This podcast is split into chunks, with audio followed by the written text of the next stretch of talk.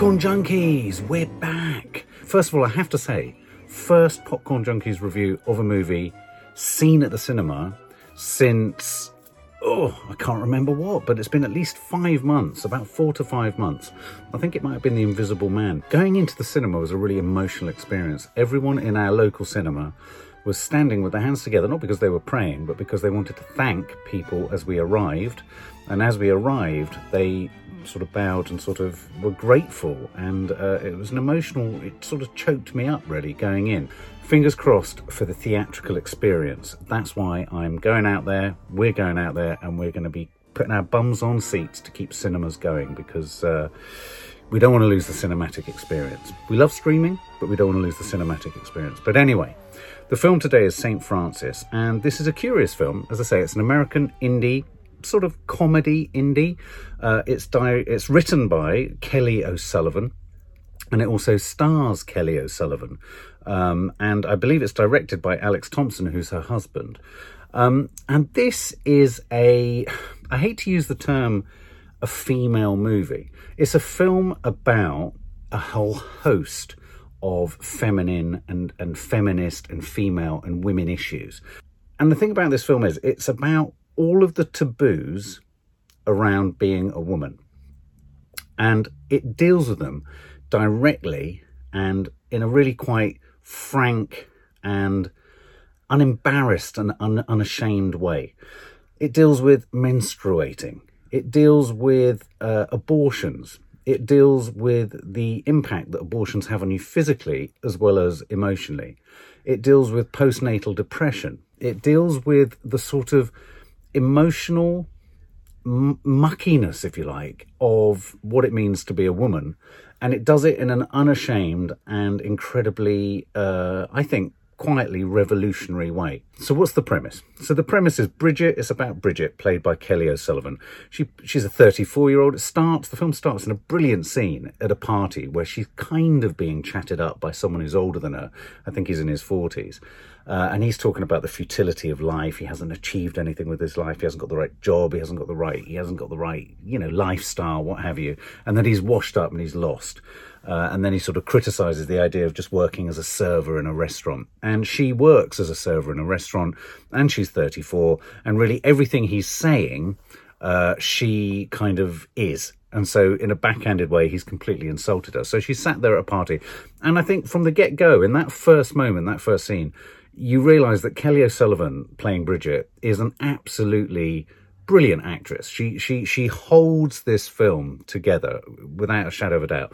She's the central beating heart of this film, and it's called Saint Frances because, as I said earlier, she she has a very she meets a guy at this party, not the guy that was boring her to death.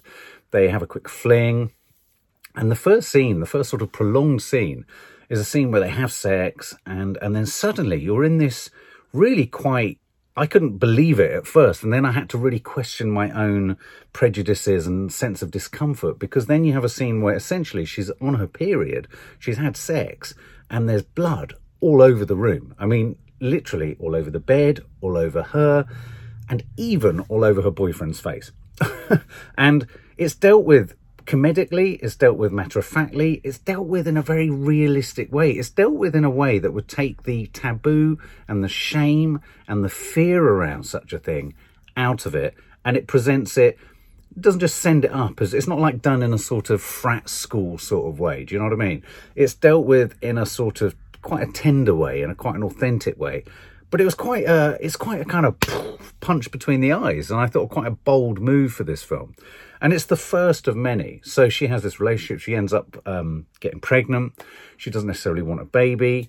Um, she struggles with the idea of what having a baby is about. Um, she goes and, as I say, she has an abortion. A brilliantly observed relationship between her and the guy that she's met at the party. Really believed it. Really really strong, slightly sort of improvisational scenes of them together talking about whether they should have the baby or not have the baby, the awkward conversation between two people who don't know each other that well and about whether, you know, having this really important thing of a baby feels like it must be a really significant thing, but actually it doesn't work for either of them.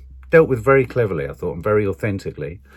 Um, to then uh, Bridget having the abortion and then trying to get a job as a nanny. And so she gets a job as a nanny for two a lesbian couple who have just or uh, the the eldest of the lesbian couple is about to have a baby and they make a big deal of the fact that she's a geriatric mother to be. Something that nadia was described as you know over a certain age. I think if you're over 35 i think you're, you're described as a geriatric mother. What a horrendous term to kind of put upon someone who's still essentially so young so you've got that element. Um, and so she goes and applies to become a nanny. And she gets the job as a nanny. And it's a curious film. I don't want to give too much away again. The lesbian couple are about to have a baby. They have the baby. But alongside that, they've also already got a sort of four or five year old child, six year old child uh, called Frances. And the name of the film, St. Frances, the film is kind of, I mean, it's sold as a bit of a sort of buddy movie between Bridget and Frances. I think that's a bit of a bum steer. You know, they have a relationship of sorts and it's a significant relationship.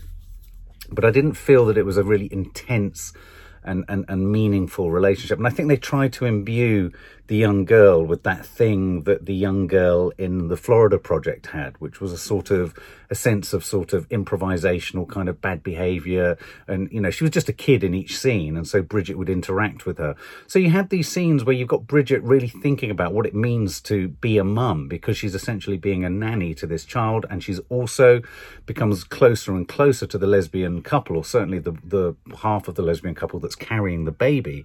And so questions around, you know, what it means means to be a mum, what it means to be a surrogate mum, essentially.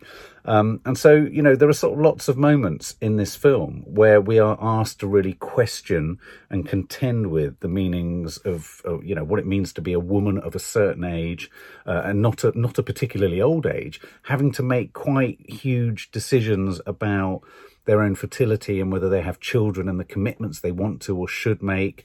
You know, if you haven't met the, met the right person, how can you have a child? Even when you've got this lesbian couple who feel like they're so the right people for each other, their their relationship, the lesbian couple are having a, a fractious relationship. There, there, there are things that aren't right there.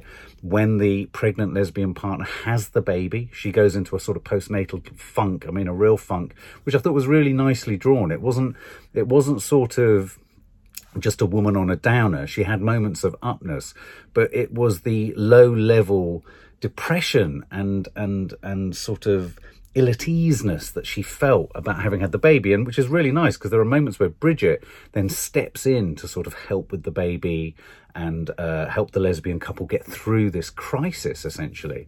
And so, you know, what happens is you see this narrative arc for Bridget, our main girl, you know, the woman, 34 year old, you know, so she goes through the abortion, she goes through this developing a relationship with this six year old, she goes through helping essentially the lesbian uh, woman who's who's having the baby, and then when she's had the baby, helps her through her postnatal depression. If I had a criticism at all, because I think it's a it's a quietly very important film. This, if I had any criticism at all, I felt sometimes like the film was was maybe hitting on the nose a bit too perfectly uh, the the sort of the categories of things to be dealt with. So, you know, I'm not saying that you know so there were moments where you felt it was a bit achingly obvious in its sort of political correctness. There were a few characters that were a little a little bit stereotypical. So you had a really horrendous character. So when when Bridget sort of I won't give away what happens, but Bridget sort of has a falling out with the guy that she got pregnant with and who she sort of has the abortion with, and then she falls for this other guy who's a sort of wandering minstrel, plays a guitar and he's really kind of cool, but in a really naff way. You know, the kind of guy that sort of at a party pulls out a guitar and goes, "Anyone want a tune?" and it's just really cringy. So when she falls for this real kind of creep of a guy, you sort of think, no, she wouldn't make that choice, she wouldn't make that decision. But we all make spectacular spectacularly stupid decisions in love, don't we? And so she she makes a mistake. He's a bit of a turd. He's a bit of a creep. He's obviously womanizes people all the time with his bloody minstrel guitar and his kind of woo woo woo and all that kind of stuff. So I felt that his character was a bit two dimensional and a bit obvious. I felt the lesbian couple were a bit sort of literal and a bit surface. You know, it's an incredibly diverse movie. You know, it, it, diversity wise, it ticks all the right boxes. It's an incredibly liberal minded film. It has sort of arched around it. And given that if you look at the poster, it's a sort of stained glass window, you've got St. Frances. When you meet the lesbian couple, they're very much Catholics.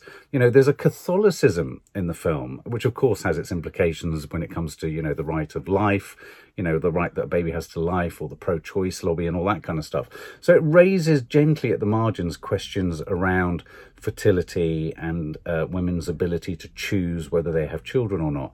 Um, and there were moments, quiet, reflective moments, in which Kelly O'Sullivan's character, Bridget, you know, clearly thought about whether, you know, the decision she'd made was the right decision whether it was a baby you know she she she she troubles and struggles with the concept of what what she did in having the abortion. And i thought it was a very meaningful there was a very meaningful scene where her you know the boyfriend that she had that she got pregnant with he had a notebook of all of his emotions because he's like this what was it? He's a sort of millennial guy or something. And and so he writes down all his emotions and he'd like to talk about them with her but she doesn't want to talk about them at all. And i thought it was quite clever that you had this sort of role reversal where one of the male characters was wanting to analyze what ha- the decisions they'd made and why around the abortion whereas she kind of didn't at that point. She does later but at that point she just didn't want to and she you know she didn't want to feel guilty she didn't want to feel bad she didn't want to be told it was a baby when it wasn't a baby she doesn't even think of it as a baby. And so you had some of those those moments. But i think this film's crowning triumph if you like is the fact that it does tackle taboos. To deal with something as simple as menstruation, to deal with something as sort of bodily as the constantly uh, sort of you know bleeding as a consequence of having an abortion. And the you know there are many many scenes where bridget you know bleeds or leaks or is caught out and you know the, the child that she's nannying frances um, you know embarrasses her by actually sort of picking up her Tampax and stuff like that and running around with them.